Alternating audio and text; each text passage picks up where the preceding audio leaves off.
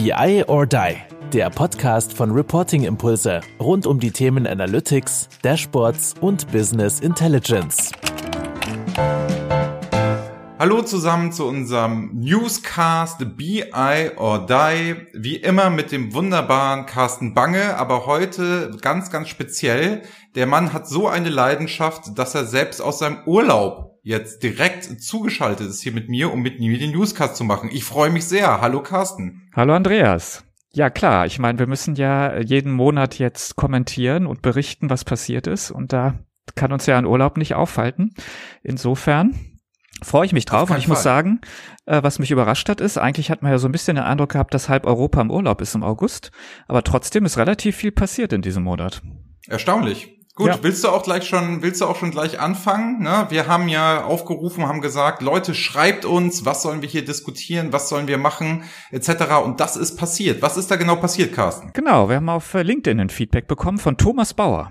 Und er hat geschrieben, was denkt ihr über Echtzeit-Business-Monitoring als Ergänzung zu einem klassischen B I im Zuge einer Doppelvendor-Strategie? Also eigentlich zwei Fragen. Das eine ist, was ist mit dem Thema Echtzeit-Business-Monitoring? Und das zweite dann gleich verbunden mit dem Thema Doppelvendor-Strategie, was also impliziert, dass man Business-Monitoring nur mit einem anderen Anbieter machen kann als klassische B I. Und dazu würde ich sagen, das ist häufig tatsächlich so, dass es heute so gemacht wird. Das Thema beschreibt erstmal, dass ich das äh, Business monitore, das heißt also laufende Prozesse überwache oder mir angucke. Häufig da also so ein, was man auch teilweise Business Activity Monitoring äh, mache. Das heißt also, ähm, wir schauen in Prozessen, gibt es da Ausreiche, Ausreißer, interessante Events, irgendetwas, worüber jemand, der Prozesse überwacht oder da auch einen Einfluss nehmen kann, woran der interessiert sein könnte. Und da habe ich tatsächlich ein bisschen andere Anforderungen an die B I, denn in aller Regel habe ich es hier mit Datenströmen zu tun, die zum Beispiel aus Sensoren kommen können,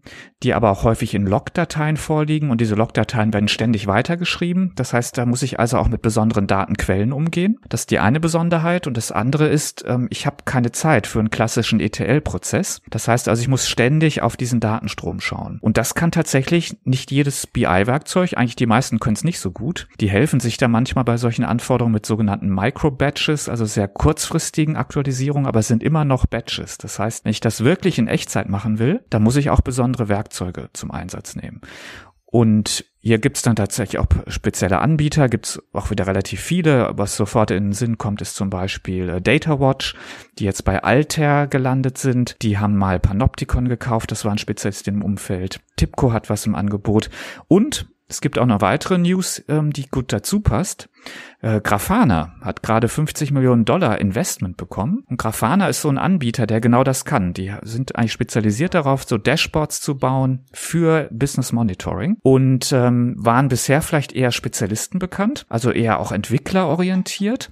Und jetzt mhm. mit dem vielen Geld sicherlich ähm, ein Zeichen dafür, dass sie jetzt richtig Gas geben wollen. Ja, man sieht das ja immer wieder, ne? Dieses Echtzeit-Business-Monitoring hat andere Anforderungen. Ich kenne das viel aus der Produktion und auch von der Fläche her, ne? Also wenn man Maschinen überwachen soll, dann gibt es da so Six Sigma-Geschichten, und dann wird halt noch viel händisch auch gemacht und überwacht und so weiter, und die möchten natürlich auch Dashboards haben, und dieses Business dann mit einem klassischen B I-Tool, das ja eigentlich immer eine rückwärtsgerichtete Analyse ist, sind wir mal ehrlich, ne? Nach einem E T L-Prozess, da muss man halt sagen, da macht es schon mal Sinn, auch sich Gedanken zu machen über so eine Doppel-Vendor-Strategie, ne? Also um das nochmal jetzt echt einzuordnen, da ist es wirklich so, ich bin ja immer ein Freund der Doppel-Vendor-Strategie. Man muss immer das kaufen, was man wirklich braucht. In der Werkzeugkiste habe ich ja auch einen Schraubenzieher und einen Hammer, ne?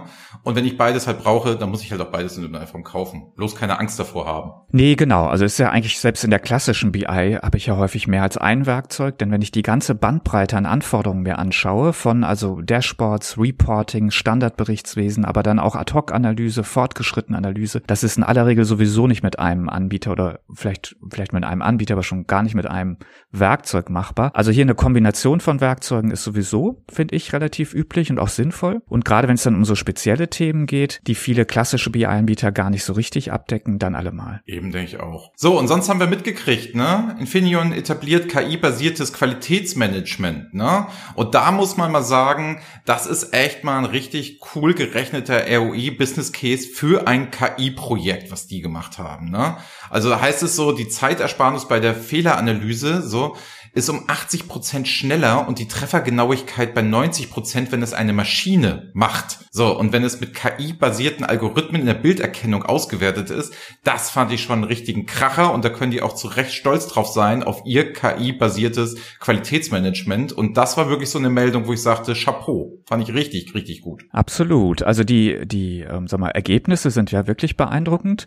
Man muss sagen, es ist hier äh, auch nicht nur die Maschine, sondern es ist wirklich auch sehr stark die Unterstützung des Menschen durch eben ähm, Data Science, Advanced Analytics. Und was die eben gemacht haben, ist, die haben aus sehr vielen Jahren Historie, haben die sowohl Bilder als auch Texte gespeichert. Also da, wo immer mal Fehler beschrieben wurden, wo auch beschrieben wurde, wie man sie vielleicht behoben hat, und haben die äh, über viele Jahre gespeichert, ohne dass sie sie richtig auswerten konnten, was also eigentlich spannend ist. Haben es aber trotzdem getan, in der Hoffnung, dass es irgendwann mal geht, und jetzt ist tatsächlich der Zeitpunkt gekommen, dass ich also jetzt mit maschinellem Lernen, mit Textanalyseverfahren jetzt die Qualitätsingenieure besser unterstützen kann. Wir ähm, werden in den Shownotes einen Link veröffentlichen, wo man das auch nachlesen kann, und ähm, ich fand auch, das war wirklich ein beeindruckendes ähm, Ergebnis für so ein K I-basiertes, äh, für eine K I-basierte Anwendung. Ja, vor allen Dingen, also ich finde auch, wie auch der Artikel geschrieben ist, das hatte auch Hand und Fuß, ne? Also muss man auch mal loben, ne? Das war im C I O-Magazin, ja. Und das muss man echt sagen, das war sehr, sehr gut recherchiert, also man hat sich super abgeholt gefühlt,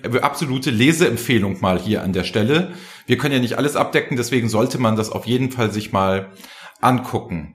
Dann, Carsten, es war, ne, du hattest, wir hatten es im letzten Podcast besprochen, ähm, dass du das machen möchtest. Jetzt ist es passiert. Es war, du hast die Top Cloud Data and Analytics Plattform Anbieter in einem Webinar gehabt. Wie war das denn so? Was war denn da los? Wir hatten noch überlegt, ist da jetzt Amazon dabei, ist Google dabei, ist Microsoft dabei, und wie läuft das denn alles und was sind die Unterschiede? Das hatten wir letztes Mal noch so ein bisschen rausgearbeitet, aber wie war es denn jetzt? Was haben die denn so abgeliefert? Was würdest du denn sagen? Genau, also die erste Frage ist ja immer dann, wer sind denn die Top-Anbieter? Weil viele, viele halten sich ja für die Top-Anbieter, und das war die erste Schwierigkeit. Wir haben uns tatsächlich dann jetzt nach Größe orientiert und nach eben Breite des Cloud-Angebots inklusive Cloud-Infrastruktur et cetera. Ähm, Und damit ähm, waren wir dann auch recht froh, dass tatsächlich alle drei gekommen waren. Also es war eben Amazon, Microsoft und Google dabei. Wir haben nach einer Einführung von uns, haben wir jedem Anbieter dreißig Minuten Zeit gegeben. Also kann es letztendlich natürlich nur ein Schlaglicht sein, was die einzeln haben, weil die Produktportfolios und Paletten sind ja riesig. Und es war aber dann sehr spannend zu sehen, ähm, dass jeder der drei Anbieter einen anderen Schwerpunkt gelegt hat. Und das sagt ja schon einiges aus, weil das ja die Anbieter auch für sich natürlich jetzt überlegen müssen, wenn ich nur dreißig Minuten habe und die anderen Großen sind auch dabei, ähm, wie kann ich denn jetzt die, die Hörer oder Zuhörer, Zuschauer hier abholen? Und erstmal haben natürlich alle das gleiche Ziel. Das heißt, alle streben in diese Richtung hybride Plattformen. Wir nennen das Hybrid, weil ich eben ganz unterschiedliche Use Cases abbilden möchte. Und alle haben irgendwo was im Angebot zum Thema Big Data.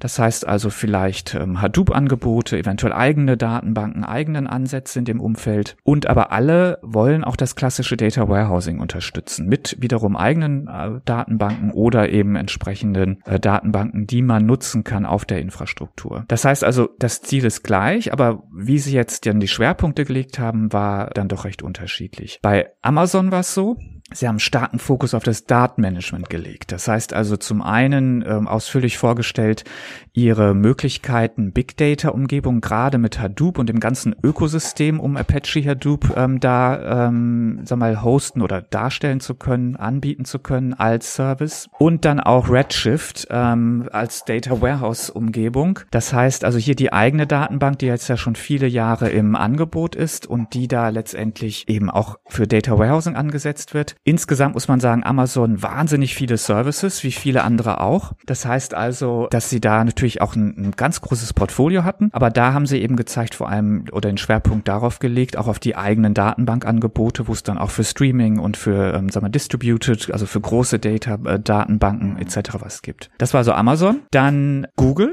hat, äh, sag mal, so zwei Dinge in den Mittelpunkt gerückt, weil es nicht ganz überraschend ist. Einmal diese Open-Source-Story, dass sie also sagen, sie nutzen sehr, sehr viel Open-Source, bieten das auch als Service an, oder das, was sie selber machen, äh, bieten sie auch als Open-Source an, und dann natürlich allen voran TensorFlow, also ihre Machine Learning, sag mal, Umgebung, das Framework, und da haben sie natürlich auch eine besondere Stärke, und das haben sie letztendlich auch in den Mittelpunkt gerückt. Kleines Schmankerl war, dass sie auch eine Live-Demo gemacht haben, war der einzige der drei, der sich das sozusagen getraut hat, haben hier gezeigt, wie natürlich natürlichsprachige Abfragen in S Q L-Code umgewandelt wurden. War wirklich auch ganz spannend. Oh. Das heißt also, man hat quasi seine Abfrage formuliert und auch nicht so ganz künstlich, dass man also quasi schon so halb äh, Maschinencode gesprochen hat, sondern es war relativ natürlichsprachig. Und dann hat eben letztendlich die, äh, die Abfrageumgebung hat dann den S Q L-Code generiert, der dann entweder Richtung BigQuery, also der Datenbank von Google, geschickt wurde, oder auch in Google Sheets ist das verfügbar, dass ich also auch da Abfragen stellen kann. Also war durchaus interessant. Was mich da, äh, was ich interessant fand, was sie gar nicht so richtig genannt hatten, wo ich finde, dass sie auch ein interessantes Angebot haben, ist so im Data Prep Bereich, wo sie mit Trifacta partnern, also Data Preparation, auch gerade für äh, Fachanwender, überhaupt nicht erwähnt gezeigt. Und auch Looker, ähm, also das recht, sag mal, umfangreiche B I-Angebot, was, wo man vielleicht argumentieren könnte, es ist das, das stärkste, das größte von den drei Anbietern hier, wurde auch über, kaum erwähnt. Also das war Google auch so ein bisschen überrascht, aber auch einen klaren Fokus gelegt. Und dann kam Microsoft. Muss man ehrlicherweise sagen, ähm, so, so insgesamt fand ich die beste Story, das heißt also das beste Marketing irgendwo, aber auch ich finde von der von der Vision her im Sinne dieser ähm, hybriden Plattform, wir nennen das übrigens ähm, Hybrid Data and Analytics Plattform, das was also jetzt ja eigentlich viele Anbieter anbieten möchten, da finde ich hatten sie schon eine gute Story mit ihrem Synapse Produkt, das ist relativ neu, ist aber genau das Ziel, diese ganzen verschiedenen Services, also im Big Data Hadoop Umfeld, im Data Warehouse Umfeld, für Streaming, für Datenintegration und so weiter und so weiter, wo man sich ja wirklich auch verlaufen kann, wo selbst die Anbieter ähm, selber Riesenprobleme haben, das überhaupt irgendwie übersichtlich darzustellen, weil zum Teil geht das wirklich in die Hunderte von Services, die sie da anbieten, dass sie sagen, das müssen wir alles auf eine Umgebung bekommen. Wir brauchen hier ein Rechtemanagement, eine zentrale Möglichkeit, das auch zu steuern, das Ganze. Und das ist eben diese Synapse, nennen wir es mal Vision, ist aber jetzt ja auch schon in Entwicklung und in ersten äh, Releases quasi verfügbar und ähm, war also in dem Sinne wirklich eine, eine gute Story. Und natürlich haben sie dann auch nochmal auf Power B I abgehoben, was sicherlich ja auch, sag mal, sehr, sehr weit verbreitet inzwischen ist, logischerweise als B I-Tool, aber für Microsoft immer so als Einfallstor auch dient, dann letztendlich die Leute oder Firmen, die Power B I nutzen, natürlich irgendwo dann auch das Datenmanagement in Azure zu heben oder dahin zu bewegen, wo sie letztendlich dann natürlich tatsächlich ihr Geld verdienen mit. Und auch das ist halt eben nochmal ganz gut rausgekommen, wie das Angebot eben da aussieht. Also abschließend gesagt, für alle eine große Herausforderung, die ganzen vielen Services überhaupt darzustellen, die sie haben. Dann aber jeder seinen eigenen Schwerpunkt gelegt, der wahrscheinlich auch recht gut korrespondiert oder auch nach unserer Ansicht korrespondiert mit dem, wo sie auch besondere Stärken haben. Und in dem Sinne, glaube ich, war es ein, ein super interessante zwei Stunden. Und hier auch die Einladung, das Ganze ist verfügbar als ähm, Recording. Also man kann sich das nochmal anhören, anschauen und auch hier legen wir den Link in die Shownotes. Also ich stelle mir jetzt gerade eine Sache extrem schwer vor für den Kunden am Ende des Tages, wenn wir uns überlegen, wie viel ne, bei so einer Tool-Auswahl ne, alles gemacht werden muss, beispielsweise im Frontend, ne, und wie diese Prozesse aussehen. Wenn ich mich dann tatsächlich für so einen Cloud-Anbieter am Ende des Tages entscheiden sollte oder einen von den drei großen, ne, wie schaffe ich denn diese Übersichten? Hat Bark da irgendwelche Frameworks, Einordnungen, so wie wir das von euren von euren Darstellungen auch kennen, welches ihr so als Leader seht oder so. Gibt's das auch schon so für solche Cloud-Services, wo ihr sagt, Mensch, die drei lassen wir auch gegen, oder es gibt noch mehr, also lassen wir die gegeneinander antreten oder so, um Orientierung für den Kunden zu schaffen? Absolut, also es gibt natürlich auch noch mehr, das erhöht ja dann auch die Herausforderung. Ja. Ähm, viele Anbieter haben, sag mal, etwas größere Überlappungen mit diesen drei großen, andere sind ganz speziell für ganz bestimmte Bereiche, wo sie es eher ergänzen. Das ist also, glaube ich, die erste Herausforderung, überhaupt mal zu verstehen, wer macht denn jetzt hier was und wer hat wo Lücken und wo können gewisse Angebote sich auch ergänzen, weil auch da wird es am Ende so sein, ich werde nicht alles von einem Anbieter bekommen. Ich werde also immer kombinieren. In vielen Unternehmen sehen wir ja heute auch schon diese Multi-Cloud-Umgebungen, wo also auch von den Großen, wo was ich, Amazon und Microsoft und vielleicht noch Google oder zwei von den dreien, äh, beide parallel eingesetzt werden und dann häufig noch ergänzend B I-Spezialisten dazukommen, Data Science, Advanced Analytics-Spezialisten dazukommen, et cetera. Das heißt, diese Kombination ist gang und gäbe und die erste Herausforderung, die wir sehen, ist überhaupt mal zu sortieren, wer macht denn hier überhaupt was? Dafür ja. nutzen wir eine, eine Standardarchitektur, also wir haben ein Framework gebildet, wo man überhaupt erstmal sehen kann, quasi wie in so einer Heatmap oder einer Landkarte, äh, was wird denn jetzt überhaupt angeboten, wo sind auch Ergänzungen sinnvoll et cetera. Das ist so das Erste und ich glaube für viele schon mal wirklich äh, sehr hilfreich. Und dann geht es natürlich jetzt um die, die Stärke der einzelnen Angebote.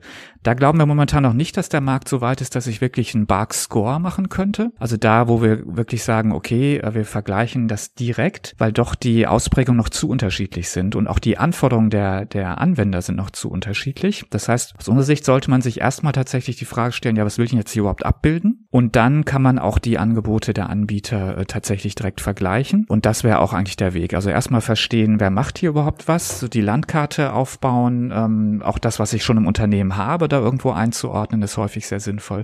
Und dann, wenn ich dann quasi die Lücken identifiziere oder das wirklich weiß, was ich machen möchte, dann auch in den konkreten Vergleich zu gehen. Gut, ich habe auch noch eine Nachricht damit dabei, bevor wir hier die Hauptnachrichten abschließen. Es geht tatsächlich, wie du sagtest, weite Verbreitung Power B I. Power B I, viele wissen es ja nicht, jeden Monat kommt dort quasi neue Features, neue Geschichten und neue Dinge, ähm, die da regelmäßig gelauncht wird. Vor, Vorbild ist davon Spotify, die auch immer sagen, wir machen jedes Mal für den Hörer ein neues, neues Erlebnis und neue Funktionen, und da gibt man sich auch so diesen Wochenzyklus, glaube ich sogar. Bei Power B I ist es der Monatszyklus und da gucke ich natürlich auch regelmäßig ein und normalerweise würde ich das hier gar nicht erwähnen. Ähm, es gibt nämlich zwei neue Dinge. Einmal, das ist wenig spektakulär, Power B I hat jetzt auch das Lasso. Einige Leute kennen das bestimmt aus ClickSense, dass man verschiedene Datenpunkte quasi mit so einem Lasso einfangen kann und dann hat man direkt den Filter auf dieses Lasso. Das ist gar nicht die Sensation, das haben andere auch. Was jetzt die Sensation ist, es gibt personalisierte Visualisierungen, die ich verschiedenen Anwendern eins zu eins dann geben kann. Und wir reden ja oft bei uns darüber, Carsten, du kennst es, wie managed muss Self-Service sein? Also diese Sache, ähm, Self-Service, lasse ich die jetzt alle drauf und die sollen machen, was die sollen, oder mache ich Managed Self-Service? Ich bin ja ein Freund von diesem Managed Self-Service und da bietet Power B I jetzt eine coole Funktion. Das bedeutet, ich kann dem sagen, ich baue jetzt so ein Dashboard, habe da jetzt eine Grafik, dann kann ich natürlich die Achsen austauschen als der Nutzer, wenn ich das zulasse.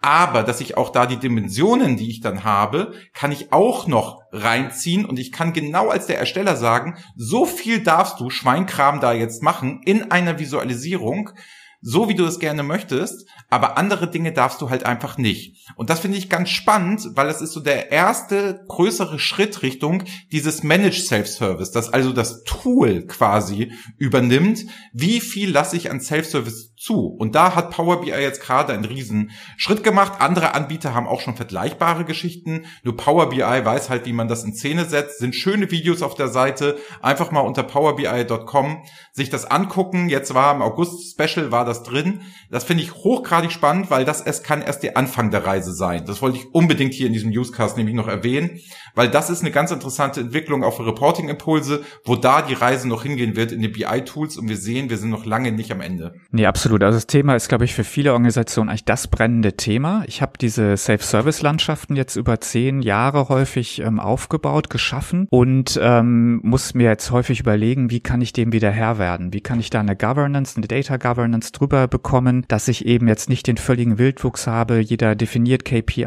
Is, ich habe keine Konsistenz in den Kennzahlen et cetera. Und da ist man natürlich primär mal in einer organisatorischen Herausforderung. Also ich muss klären, wer hat denn überhaupt auf welche Daten Zugriff, wie kann ich das organisieren?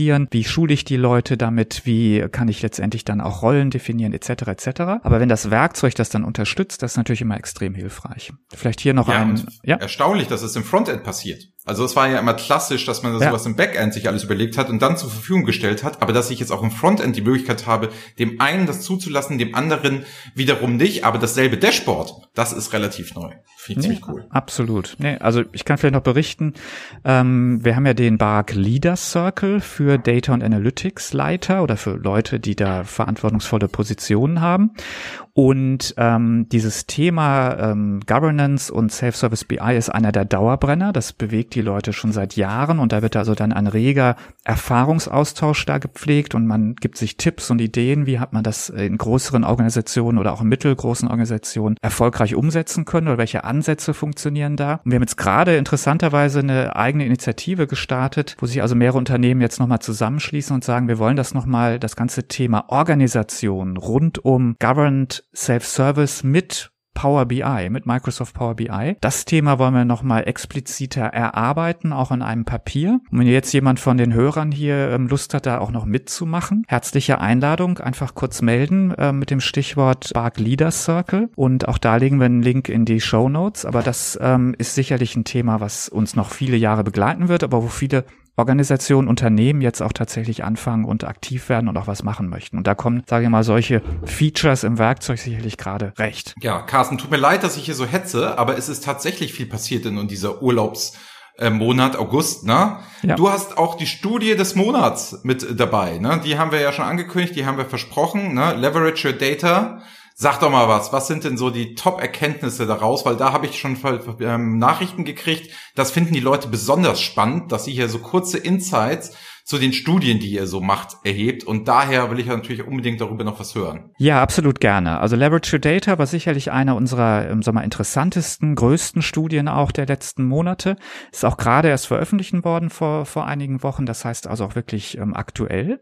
Und ähm, wir haben uns ja ähm, hier wirklich geschworen, nicht zu lange ähm, Newscast zu machen. Deshalb hatte ich mir überlegt, ich bringe mal so drei Ergebnisse mit, die vielleicht ein bisschen Appetit machen, da auch reinzuschauen. Die Studie ist kostenfrei verfügbar. Das Modell bei uns ist ja so, dass wir sehr viel Aufwand haben in der Erstellung dieser Studien. Das heißt also, da die ähm, Anwender zu befragen, das Ganze auszuwerten. Aber dann gibt es eben, äh, meistens sind das Softwareanbieter, die mir hingehen und sagen, hey, die Studie finden wir so spannend, die würden wir gerne verbreiten, die würden wir gerne unseren äh, Lesern oder unseren Kunden oder Interessenten zur Verfügung stellen. Und so kann man das dann auch, äh, und damit sponsern sie das und damit wird es auch so dann kostenfrei verfügbar gemacht. Deshalb also, Studie ist frei verfügbar. Und jetzt drei äh, kurze Ergebnisse. Vielleicht das eine ist, was wir in der Studie an mehreren Ergebnissen sehen können, ähm, ist eigentlich so ein bisschen diese diese Ambivalenz, diese Widersprüchlichkeit, wenn es um das Thema Daten geht in Unternehmen. Das erfahren wir ja alle in, in der Beratung oder auch ähm, die Hörer hier sicherlich in ihren Unternehmen. Aber hier ist es auch nochmal sehr gut zum Ausdruck gekommen an ganz verschiedenen Themen. Also einmal sagen neunzig Prozent, ja, Information ist total wichtig bei uns für ähm, Entscheidungen, für Unterstützung von Entscheidungen im Unternehmen. Wir brauchen Daten und Informationen et cetera et cetera. Aber dann nochmal genauer nachgefragt, sagen am Ende nur fünfundzwanzig Prozent, dass sie Entscheidungen tatsächlich auf Daten oder primär mal auf Fakten und Daten äh, basieren. Das heißt also, ja. ähm, viel hier auch Lippenbekenntnis, klar, ist total wichtig, aber wenn man dann mal nachfragt, ja und, wie sieht's denn dann wirklich aus, ähm, ist man äh, nicht nicht weit und muss auch ehrlich sagen, nicht viel weiter als in Studien, die wir schon vor vor einigen Jahren gemacht haben. Also ja. Da gibt's noch ein paar mehr Ergebnisse ähm, in dem ähnlichen Kontext, die man also in der Studie nochmal sehen kann, zum Beispiel eben die die Aussage, ja, ähm, Informationen äh, sind wertvoll und wir müssen sie eigentlich transparenter machen und dann sagen aber längst nicht so viele, dass sie das dann auch wirklich tun. Das war vielleicht ja, so das eine. Es ist wahrscheinlich so, ne? Es ist leichter, sich als Data-Driven Company zu bezeichnen, als wirklich eine zu sein. Ich glaube, das zeichnet, sieht man da so richtig drin, dass man, alle wünschen sich das, aber sind es noch lange nicht. Absolut. Und ich glaube, das, das wird uns auch noch viele Jahre begleiten, denn es ist natürlich auch ein langer Weg dahin. Und genau deshalb haben wir auch in diesem ganzen Kontext, also wir haben die Studie genannt Leverage Data, also nutze die Daten. Die sind ja in aller Regel da, aber dann sieht man eben viele, viele Defizite, die fangen bei solchen, sag mal, sag mal kulturellen, strategischen Themen an. Nutze ich denn das wirklich Daten? Die gehen dann weiter in organisatorischen Themen. Aber wir haben eine Frage gestellt, ja, okay, was, was wollt ihr denn konkret tun oder was tut ihr denn konkret, um das Datenmanagement, das Handling von Daten zu verbessern? Denn da herrschte durchaus Einigkeit äh, bei einer großen Mehrheit der Teilnehmer, dass das verbessert werden muss. Und die Top drei waren hier, Nummer eins, wir wollen mehr Informationen über Daten im Unternehmen verbreiten. Das heißt also etwas, was wir ja durchaus jetzt schon öfter sehen und was ja auch mit diesem äh, sagen wir, Thema Datenkataloge häufig jetzt auch adressiert wird, wo ich also Metadatenmanagement nochmal mit einem neuen Werkzeug, mit einem neuen Ansatz vielleicht im Unternehmen versuche zu propagieren und zu verbreiten und auch zugänglicher zu machen. Das waren neunundfünfzig Prozent, die das gesagt haben. Und siebenundfünfzig Prozent, Nummer zwei, haben hier gesagt, wir müssen klare Zuständigkeiten definieren und das muss besser werden und das ist auch ein Schlüssel dafür, ähm, unser Datenmanagement oder die Nutzung von Daten auch zu verbessern. Also auch hier nochmal dieser organisatorische Aspekt in den Mittelpunkt gerückt. Und das sehen wir jetzt ja auch im Unternehmen, greifen so das Thema auf wie Datenstrategien, wo dann Data Governance ein ganz wichtiger Bestandteil ist. Und da geht's ja dann unter anderem, aber mit Sicherheit auch sehr wichtig um das Thema Rollen, Zuständigkeiten, Verantwortlichkeiten, wo es ja dann häufig in diesen Data Governance Initiativen auch knirscht. Mhm. Und ähm, das kann ich gleich nochmal kurz aufgreifen, weil das ist natürlich dann auch ein, ein Thema, wo ich den den dritten Aspekt nochmal kurz highlighten wollte. Vielleicht, um das kurz abzuschließen, äh, Nummer drei bei der Frage, wie wollt ihr denn Datenmanagement und die, den Umgang mit Daten im Unternehmen verbessern, war dann, wir wollen ein Business Glossary bereitstellen. Business Glossary ist also die die Möglichkeit, gerade Fachanwendern, Business-Anwendern eine Übersicht zu geben, vor allem auch der Kennzahlen. Das ist häufig so der erste Ansatz. Man kann es natürlich auch ein bisschen breiter verstehen, dass man auch viele nochmal Daten, Datenquellen bereitstellt, aber dann wäre man eher beim Datenkatalog, also nochmal Glossary, wirklich gerade so K P Is, Kennzahlen bereitzustellen und dann aber eben auch eine Erklärung dazu, eine Erläuterung, was ist das überhaupt, wofür nutze ich das, in welchen Berichten sollte ich das vielleicht, in welchem ähm, Einsatzzweck nutzen et cetera. Und das sagen sechsundfünfzig Prozent, dass sie das machen. Also das waren so der zweite Aspekt, wie wie soll es denn verbessert werden? Auch hier natürlich noch viele weitere Aspekte, kann ich nur wieder einladen, die Studie zu lesen. Und der dritte Aspekt, den ich ganz ähm, interessant fand, war, dass achtundfünfzig Prozent gesagt haben, dass ihr Data Governance Programm nicht die notwendigen Ergebnisse liefert. Also notwendig in dem Sinne, dass ich die Ziele, die ich erreichen muss eigentlich, um die Nutzung von Daten im Unternehmen zu verbessern, dass ich die gar nicht erreiche. Und das mit achtundfünfzig Prozent, das ist schon ganz schön viel. Also eigentlich erschreckend viel. Und legt jetzt, glaube ich, nochmal einen interessanten Augenmerk auf so ein Thema. Data Governance ist ja ein wichtiges Thema, wird auch von vielen aufgegriffen, aber mehr als die Hälfte sagen hier, unser Programm liefert gar nicht die ähm, Ergebnisse, die es braucht. Auch dazu liefert die Studie ein paar Anhaltspunkte. Wo, woran kann ich denn jetzt arbeiten? Worauf muss ich achten? Ich habe die Nummer zwei hier mitgebracht, die irgendwo rausgestochen sind, denn zweiundsiebzig Prozent haben gesagt, unsere Business-Anwender ähm, haben gar nicht genug Zeit, sich mit dem Thema Daten oder äh, überhaupt mit der Nutzung von Daten auseinanderzusetzen. Also ein großes Thema hier, darauf zu achten, dass ich also auch hier eben nicht nur sage, ich will eine Data-Driven Company werden, sondern ich muss auch die Anwender, eben den Anwendern überhaupt genug Zeit dafür geben und nicht sagen, na, das könnt ihr ja noch nebenbei zu einem äh, Tagesgeschäft machen oder sowas. Und dann das zweite Thema, was hier aufgefallen ist, zweiundsechzig Prozent haben gesagt, unsere Business-User haben gar nicht die Kompetenzen und Skills, um richtig mit Daten zu arbeiten. Und das ist fast zwei Drittel, also auch wahnsinnig viel. Und da sind wir eigentlich wieder so bei diesem Thema Datenkompetenz aufbauen, Data Literacy, was wir ja beim letzten Mal schon besprochen haben. Ja, aber man muss es ja auch mal kurz übersetzen, was da eigentlich mit gemeint ist, ne? Zeit und Skills, und das ist ein bisschen entschuldigen, ne? Man muss auch ganz ehrlich sagen, da hat auch keiner Bock drauf. Also die, das ist ja das, was man ehrlich sagen muss. Die Leute wollen es nicht machen, aber es ist so unglaublich wichtig, das zu tun, ne? Das ist so richtig, man erspart sich ja nachher die Zeit dazu, ne, wenn man das einmal vernünftig macht. Aber ich bin jetzt auch in ein paar Unternehmen unterwegs. Ähm, viele gehen jetzt gerade ja die Richtung, ne, auch so Datenkataloge und so weiter und so fort, und machen da ja auch viel. Und so Glossary wird ja auch aufgebaut. Aber ne, von Business-User-Seite ist das jetzt auch nicht die liebste Aufgabe, was man ja auch ein bisschen nachvollziehen kann. Deswegen auch dafür Projektmarketing machen, aus meiner Sicht, aus der I T sagen, warum ist das wichtig, warum spart uns das später Zeit, was ist das Ergebnis, und nicht so hausaufgabenmäßig, jetzt schreibt das gefälligst mal auf. Also da würde ich auch immer das Projektmarketing bedenken und sagen, äh, was, wie motiviere ich die Leute dazu, und was haben die Business-User auch selbst nachher davon? Das ist, glaube ich, nochmal ganz wichtig, das immer mitzudenken, weil wenn man einem Business-User sagt, mach das mal, dass der hat auch einfach keine Lust. Muss man ganz ehrlich sagen. Absolut. Das würde ich vielleicht mal abfragen. Haben die Business-User Lust? Und da will ich jetzt einfach mal vorurteilsfrei, wie ich bin, polemisch reingehen und sagen, ja, wer hat denn da schon Lust dazu? Also ich würde das nicht gerne, schon die Reporting-Impulse würde ich das schon nicht gerne machen gerade. Ja, also sieht man auch anders, finde ich. Also es gibt durchaus viele Fachanwender, die Lust auf Daten haben, die Lust auf Datenanalyse haben. Man sieht ja auch diesen Self-Service-Trend. Ja, also erstmal ist ja Self-Service Absolut. eher lästig. Aber es gibt natürlich auch die die ähm, die unangenehmen Jobs, wo wirklich viele keine Lust drauf haben, ne? Also diese klassischen genau. Data Steward Jobs et cetera. Und da helfen manchmal da wirklich auch nur Top-Down-Ansagen, dass ich wirklich diese Stellen schaffen muss, auch besetzen muss mit Leuten, die das dann auch machen wollen und nicht irgendwie da nur abkommandiert werden. Und wir haben tatsächlich jetzt einige ähm, Data Governance oder Datenstrategie-Initiativen gesehen in Unternehmen, die einfach äh, gestoppt sind, die einfach nicht weitergehen, weil diese Stellen nicht besetzt werden können. Mhm. Weil wir tatsächlich einfach ja. keine Leute finden, die das machen möchten, oder wo dann die, die Stellen doch nicht richtig ausgestattet werden et cetera. Und dann ist plötzlich Data-Driven Enterprise scheidet dann äh, oder scheitert dann äh, letztendlich an solchen Themen, dass ich hier ähm, bestimmte Rollen, die ich einfach brauche, nicht besetze oder nicht besetzen kann. Ja, und liebe Leute, dass der Werkstudent und der Junior, der, die können das nicht. Das müssen schon Leute sein, die auch Ahnung vom Business haben, Ahnung von Daten. Du hast gesagt, Datenkompetenz. Das ist eine verantwortungsvolle Rolle.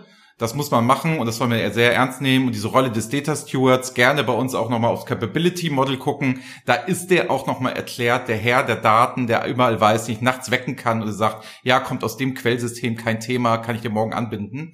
Guckt euch das mal an, ist hochgradig spannend. Gut, Carsten, aufgrund der Zeit, machst du kurz noch die Kurznews, dann würde ich kurz die Events noch machen und dann sind wir auch durch. Und dann sollst du wieder in deinen wohlverdienten Urlaub gehen. Absolut, sehr gerne. Also die äh, Kurznews, die wir im, für diesen Monat zusammengestellt haben, die kommen alle aus diesem Umfeld ähm, M und A, also Mergers, Acquisitions oder Investments, die uns aufgefallen sind, die wir interessant fanden. Eins hatte ich schon erwähnt, Grafana, fünfzig Millionen Dollar, also wirklich signifikant. Da kann man sicherlich ein bisschen mehr von erwarten. Und ein zweites Investment, was wirklich sehr auffällig war, war Data I Q. Haben hundert Millionen Dollar nochmal bekommen. Die hatten schon hundertfünfzig Millionen. Also es ist so einer der Anbieter im Data Science Umfeld, der doch ähm, sehr, sehr, sehr jetzt doch gut ausgestattet ist mit sehr, sehr viel Geld. Ähm, insofern interessant, weil es ein europäisches Unternehmen ist, stammt ursprünglich aus ähm, Frankreich und ist jetzt allerdings auch nach New York gegangen, wie so häufig. Mit den äh, Finanzierungsrunden gehen dann die Unternehmen ja häufig auch in die U S A, aber trotzdem. Also sicherlich gerade in den momentanen Zeiten sicherlich ein spannendes Zeichen, dass so viel Geld in so einen jungen, aufstrebenden ähm, Anbieter im, sagen, nennen wir es mal Data Science, K I, Advanced Analytics Umfeld gesteckt wird. Und ganz andere Größenordnung, aber auch interessant, was wir fanden, war eine Firma, die heißt Cube, die haben fünf Millionen Euro Seed Funding bekommen, also quasi so die erste Finanzierungsrunde, wo es noch gar kein Produkt so richtig gibt und dafür ist dann schon wieder eine relativ hohe Summe. Und das ist ein neuer Anbieter in dem Umfeld von Planungslösungen, also so mal Corporate Performance Management, was im angelsächsischen Raum inzwischen immer so F P und A heißt, also Financial Planning and Analytics. Und da tut sich weiterhin was, aus unserer Sicht weiterhin eins der spannendsten Marktsegmente und dass da immer noch ähm, sagen wir mal, solche neuen Anbieter kommen, ähm, sicherlich hält den Markt da in Schwung, super interessant, auch gut ausgestattet jetzt finanziell und ähm, da sind auch viele Veteranen aus dem Markt mit engagiert, was immer ein ganz gutes Zeichen ist, dass aus solchen äh, neuen Player dann auch was werden kann, weil da eben viele dabei sind mit sehr viel Know-how, wie man eben so einen Markt dann auch bearbeiten kann. Dann haben wir ähm, zwei News noch aus dem Bereich äh, Mergers Acquisitions, also Übernahmen. Das einmal Klick, mal wieder. Klick ist ja recht aktiv ähm, in den letzten Monaten gewesen, ähm, hat hier wieder zugeschlagen. Diesmal ein kleines Start-up namens Knar Analytics. Und äh, was die gemacht haben, ist, die haben vor allem Funktionen, Werkzeuge, ergänzende Möglichkeiten geliefert für die Zusammenarbeit zwischen den Nutzern. Also wenn mehrere irgendwo zusammen analysieren wollen, wenn äh, Wissen generiert wird oder Informationen generiert werden aus der Analyse von Daten. Äh, wie kann ich die an andere weitergeben, dass die das eben auch verstehen et cetera. Also sicherlich dann auch ähm, Dinge, die in die Click-Suite ähm, einfließen werden, aber jetzt kein ergänzendes Werkzeug, sondern eher Funktionen, die dann eingebaut werden und so ist es auch schon angekündigt worden. Und zweiter ist Informatica, also so das Schwergewicht der Marktführer ähm, im Bereich Datenintegration. Die haben ja schon eine unglaublich breite Plattform. Plattform, mit, wo man sich quasi sämtliche ähm, Funktionen, die man sich so vorstellen kann, wenn ich Daten integrieren möchte, äh, die ich mir vorstellen kann, haben jetzt aber doch noch ähm, eine Unternehmen gekauft namens Green Bay Technologies. Da hatten sie schon vor einem Jahr, genau vor einem Jahr investiert, auch ein Start-up. Und was die machen, ist, die machen so einen, nennen wir es vielleicht mal K I-basiert oder vielleicht Machine Learning-basiertes Matching von Datenfeldern. Das heißt also die klassische Problematik oder eine der Hauptthemen auch in der Datenintegration. Ich habe Datenquellen, ich habe irgendwo ein Zielschema, vielleicht im Data Warehouse, vielleicht sonst irgendwo und muss jetzt natürlich herstellen, okay, welche welches Feld in der Quelle passt zu welchem im Ziel. Das ist übrigens auch so einer der Jobs, ähm, die die nicht so super beliebt sind. Und wenn jetzt hier das Werkzeug, die Software ähm, da unterstützen kann, gerade so die Standards vielleicht schon automatisiert ähm, erkennen kann, wo man sagt, okay, das sollte von Quelle zu Ziel gemappt werden. Also hilfreich und in dem Sinne würde ich auch sagen, sinnvolle Ergänzung zum Produkt, dass solche Dinge da jetzt auch auch einfließen durch einen Zukauf. Letztes Thema noch, wir hatten im letzten ähm, Newscast ja recht ausführlich über Palantir gesprochen. Dieser Börsenprospekt ist jetzt verfügbar, das heißt, das, was da mehr noch eine Ankündigung war, ist wahr gemacht worden. Sie wollen jetzt an die Börse gehen und damit sind natürlich auch mehr Details jetzt ans Licht gekommen und ich will jetzt hier aus Zeitgründen mal nur ein Thema kurz adressieren. Äh, man hat jetzt also auch Transparenz über die Finanzzahlen bekommen und das war schon interessant, weil sie haben jetzt für zwanzig neunzehn siebenhundertfünfzig Millionen Dollar Umsatz berichtet, also durchaus signifikant. Aber, und jetzt kommt's, bei sechshundert Millionen Dollar Verlust. Das heißt also, das ist natürlich schon der Hammer für ein Unternehmen, was jetzt ähm, ja auch schon relativ alt ist. Das, die sind ja nicht nur fünf oder zehn Jahre alt, sondern schon länger im Markt und ähm, operieren also seit offensichtlich vielen Jahren mit mit riesigen äh, Kosten. Und das erklärt natürlich auch, warum die jetzt ähm, einigen Informationen zufolge bis zu drei Milliarden Dollar auch an äh, Finanzierung bekommen haben. Ziel für zwanzig zwanzig ist übrigens eine Milliarde Dollar Umsatz und kein Verlust mehr. Und da würde ich natürlich sagen, in diesem Jahr gerade ähm, bin ich sehr, sehr gespannt, ob sie das erreichen. Ähm, bei aktuell sechshundert Millionen Dollar Verlust und dann noch eine Umsatzausweitung, die ja häufig ja auch mit steigenden gerade Vertriebskosten einhergeht. Ich bin gespannt, aber zumindest hat man jetzt mal einen besseren Einblick bekommen. Man muss natürlich sagen, jetzt trotz allem mit siebenhundertfünfzig Millionen Umsatz natürlich wirklich einer der signifikanten größeren Player in diesem Markt. Ja, das waren eigentlich so die die Kurznews, also so aus diesem Investmentumfeld. Und jetzt äh, nochmal zu dir, Andreas, mit unserem äh, Event-Ausblick. Was passiert denn in den nächsten Wochen, Monaten? Genau, also was habe ich mitgebracht? Einmal Eigenwerbung. zwanzigsten Oktober machen wir ein Webinar mit der Firma Peakboard zusammen. Wer Peakboard nicht sagt, dass die machen so kleine Kisten, die man an die Produktionsmaschinen ranhängt. Also gerade so die Geschichte Business Monitoring, die Eingangsfrage. Sehr, sehr spannende Geschichte, wie man da Dashboards macht, Abgrenzung B I. Ich werde mich da mit Patrick Theobald, der ja eher durch die Schnittstelle S A P bekannt ist, werde ich mich unterhalten, wir werden ein Webinar machen, wir werden ein bisschen was zeigen. Das wird spannend, das wird eher ein Diskurs. Da kommt die Ankündigung aber auch über LinkedIn und über die Shownotes und so weiter. Am, am dem siebten Oktober, man ist alles im Oktober, ne, machen wir von zehn bis elf Uhr mit Visual B I zusammen ein Webinar. Visual B I macht verschiedene Add-ons für Power B I, für Klick et cetera sowieso. Da zeigen wir mal, wie gute Visualisierung funktioniert und was Visual B I da alles leisten kann. Das ist nämlich eine Menge, gerade in Richtung I B C S. Und eine kurze Geschichte noch, Carsten, ich werde dich jetzt auch überraschen. Das habe ich nämlich gar nicht in die Ausblicks der Events geschrieben. Wir feiern normalerweise um diese Zeit unseren Geburtstag.